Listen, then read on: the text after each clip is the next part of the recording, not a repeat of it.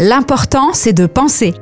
Bonjour à toutes et à tous, je suis enchanté de vous rencontrer, je m'appelle Antoine et bienvenue dans cette nouvelle émission sur RJR, L'important c'est de penser. Alors l'important c'est de penser, c'est une émission de philosophie, mais euh, qui va essayer d'aller au-delà de la philosophie d'université, la philosophie euh, d'école, celle qui euh, nous a tous plus ou moins marqués pour de bonnes et mauvaises raisons d'ailleurs. On a tous eu soit un professeur passionnant, auquel on comprenait pas toujours grand-chose, ou soit au contraire un professeur assez ennuyant qui racontait des choses un peu étranges. Voilà, alors moi j'ai fait des études de philosophie, et euh, j'essaie de me passionner euh, dans euh, la pédagogie, j'essaye de faire en sorte de rendre la philosophie la plus accessible possible, la plus ouverte. Pourquoi? Parce que j'ai la conviction que la philosophie, bah, c'est avant tout réfléchir, c'est avant tout penser et essayer de répondre à ses propres questionnements intérieurs, parce qu'on en a tous des questionnements intérieurs, on réfléchit tous à des choses, que ce soit euh, Dieu, le monde, soi, euh, qu'est-ce que j'ai mangé à midi, enfin.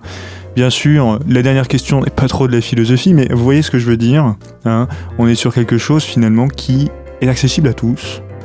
Et euh, l'émission que je vous propose, bah, c'est une émission qui va essayer de traiter une question qu'on se serait peut-être déjà tous posée, ou une remarque qu'on s'est peut-être déjà tous faite, euh, et qui n'est pas forcément euh, résolu, qui n'est pas forcément facile.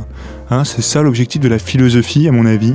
C'est d'essayer de se confronter à des questions bah, qui peuvent paraître assez simples en apparence, mais en fait euh, qui demandent au moins quelques minutes de réflexion, et c'est ces quelques minutes que je vous propose dans cette émission. Alors, aujourd'hui, on va essayer de s'intéresser à une affirmation que j'ai entendue assez souvent, euh, notamment lorsque je prenais des blablacars euh, ou euh, des covoiturages en tout genre, j'avais la possibilité d'être avec quelqu'un dans l'habitacle, hein, bien sûr, et puis on fait un peu la discussion. Arrive le moment fatidique où je dis que bah voilà, j'ai fait des études de philo et je m'apprête à être prof. Et souvent, on a des conversations assez rigolotes, voilà, sur l'état du prof de lycée qu'avait la personne à côté de moi, et souvent, même si c'est dit avec beaucoup de sympathie, eh bien le rapport à la, philosophie, eh bien il en arrive souvent là. La philosophie, c'est peut-être bien, mais c'est trop abstrait. C'est trop abstrait ou c'est pas assez concret.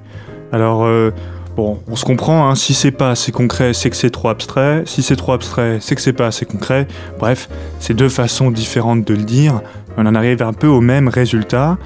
Et euh, pour quelqu'un qui essaye euh, de rendre la philosophie la plus ouverte possible, bah, c'est une affirmation qui fait un peu mal au cœur, et même si, en fait, je la comprends parfaitement. La philosophie, c'est trop abstrait, alors j'ai eu envie de comprendre ses réactions, comment on en arrive à dire ça, et pourquoi moi-même je suis assez d'accord avec cette affirmation? Alors, vous l'aurez compris, cette, cette émission a pour but d'inviter tout le monde à philosopher, et de présenter la philosophie comme ce qu'elle est vraiment selon moi, c'est-à-dire un art de la réflexion qui est pratiqué par tous. Et donc, lorsqu'on me dit la philosophie c'est trop abstrait, eh ben, je crois quand même qu'il y a du vrai. Il y a du vrai là-dedans, les gens ne peuvent pas se tromper comme ça à ce point, alors que finalement il y a presque consensus dans les remarques qu'on me fait. Alors abstrait, qu'est-ce que ça veut dire? C'est le premier, euh, euh, geste qu'on fait en philosophie, hein. c'est souvent bien souvent d'ouvrir un dictionnaire. Ouvrir un dictionnaire, tout simplement, c'est pas très glamour, mais ça permet de connaître le sens du mot. Alors abstraire, qu'est-ce que ça veut dire? Abstraire, bon, bah, une définition classique, c'est tirer hors d'eux, séparer, arracher, détacher. Bref, je vous, passe la liste de tous les synonymes. C'est en fait enlever quelque chose de quelque chose d'autre. Par exemple, bon, bah, votre voisin vient de changer de coupe de cheveux, vous l'imaginez, abstraction faite de cette nouvelle coupe de cheveux, un peu pour vous remémorer comme il était avant, quand il avait une coupe un petit peu plus normale. Euh, bon, euh, résultat, euh, vous arrivez à une sorte d'objet mental, un voisin sans sa coupe de cheveux. bon, exemple plus courant, un mur que vous auriez décidé de repeindre euh, pour une couleur un petit peu plus euh, neutre ou qui vous plaît davantage, eh bien vous essayez de l'imaginer, ce mur, abstraction faite de sa couleur actuelle, tout simplement. Et donc, vous en arrivez à quelque chose qui est seulement dans votre esprit. Parce que c'est quelque chose, effectivement, qui existe, mais pas sans euh, ce dont vous l'avez séparé. Alors, le problème, c'est que quand on dit que la philosophie c'est abstrait, eh ben on ne parle ni de mon voisin et de sa coupe de cheveux, ni du mur et de sa couleur. En fait, la question est de savoir, la philosophie c'est abstrait, oui, mais de quoi? Ah oui, on a vu, abstrait, abstraire, c'est détacher quelque chose de quelque chose d'autre. Alors, de quoi la philosophie est-elle détachée? Alors il me semble qu'une réponse assez évidente, c'est de dire que la philosophie est détachée de la réalité. En tout cas, si elle ne l'est pas totalement, elle l'est un petit peu trop. Alors la réalité, euh, bon, c'est ce qui est bien là, hein, c'est ce qui est véritablement ici même devant nous, ou même si c'est pas devant nous, bah ça existe quand même. Hein, ce studio de radio en face de moi, eh ben, il existe même si je claque la porte et même si je m'en vais, normalement, il va pas s'évanouir dans la nature. Il est réel. Et la philosophie, elle serait un peu trop éloignée des réalités, des choses qui existent, même si euh, le philosophe se plaît souvent à penser des choses qui n'existent pas. On dit souvent du philosophe qu'il est idéaliste d'ailleurs. Idéaliste, vous avez idée dedans. Il pense à des choses qui sont des idées, et bien souvent qui ne sont pas des choses véritablement réelles. Alors, j'aimerais quand même euh, dire que même si ce qui est abstrait est forcément dans ma tête, hein, le voisin sans sa coupe de cheveux, bah, jusqu'à preuve du contraire, il est que dans ma tête. Mais par contre, ce qui est dans l'esprit n'est pas forcément abstrait. Avoir quelque chose qui n'est pas perceptible, hein, comme la philosophie, c'est-à-dire quelque chose qui ne peut pas se saisir, qui ne peut pas s'appuyer, euh, eh bien, c'est quelque chose qui n'est pas forcément euh, intangible, c'est-à-dire quelque chose qui ne tiendrait pas forcément debout.